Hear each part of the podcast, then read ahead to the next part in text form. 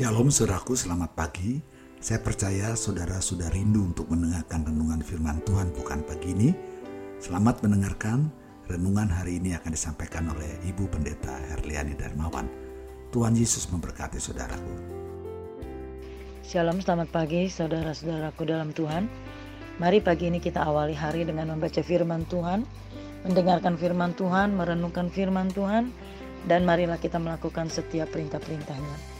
Pagi ini saya akan baca nats Alkitab yang terdapat dalam surat Ibrani 11 ayat 5 dan 6. Karena iman, Henok terangkat supaya ia tidak mengalami kematian dan ia tidak ditemukan karena Allah telah mengangkatnya.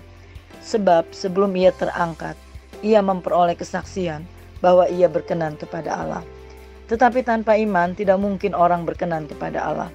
Sebab barang siapa berpaling kepada Allah, ia harus percaya bahwa Allah ada dan bahwa Allah memberi upah kepada orang yang sungguh-sungguh mencari Dia. Firman Tuhan pagi ini saya beri judul Orang yang berkenan pada Allah. Saudaraku, kiranya kebenaran ini akan membuat kita tidak bermain-main saat kita menghampiri Allah. Mengapa?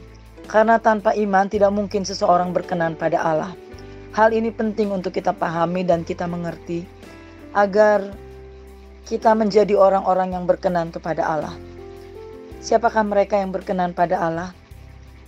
Apakah kita, eh, saya dan saudara, adalah orang yang dapat dipastikan sudah berkenan kepada Allah? Apakah iman saya sesuai dengan apa yang Tuhan mau dan apa yang Tuhan harapkan? Saudaraku, maksud nats ini ialah menyatakan bahwa orang-orang yang berkenan kepadanya ialah mereka yang menyatakan imannya tidak hanya di mulut atau ucapan saja, tetapi mereka menyatakan imannya dalam seluruh tindakan, seluruh perbuatannya setiap hari. Orang-orang yang berkenan kepada Allah adalah mereka juga yang percaya bahwa Allah ada saat mereka menghampirinya. Walau mata jasmani tidak melihat wujud fisik Allah, tetapi kita harus percaya bahwa Allah ada dan hadir saat kita menghampirinya. Baik waktu kita uh, menjalani ibadah di gereja berjemaat ataupun pada waktu kita ada dalam doa mesbah keluarga, bahkan mungkin pada waktu kita mengadakan doa pribadi. Kita harus percaya bahwa setiap kali kita datang menghampiri Allah, Allah ada. Dia melihat apa yang sedang kita buat. Firman Tuhan mengatakan dua atau tiga orang berkumpul sehati di dalam namanya Allah itu hadir saudara. Allah hadir di tengah-tengah perkumpulan walaupun mungkin hanya dua ataupun tiga orang. Saudara Allah tidak pernah terbatas dengan waktu.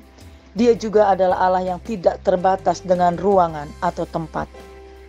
Ia tidak bisa dibatasi dengan ruang ataupun tempat karena ia maha hadir dan ia juga adalah Allah yang maha kuasa.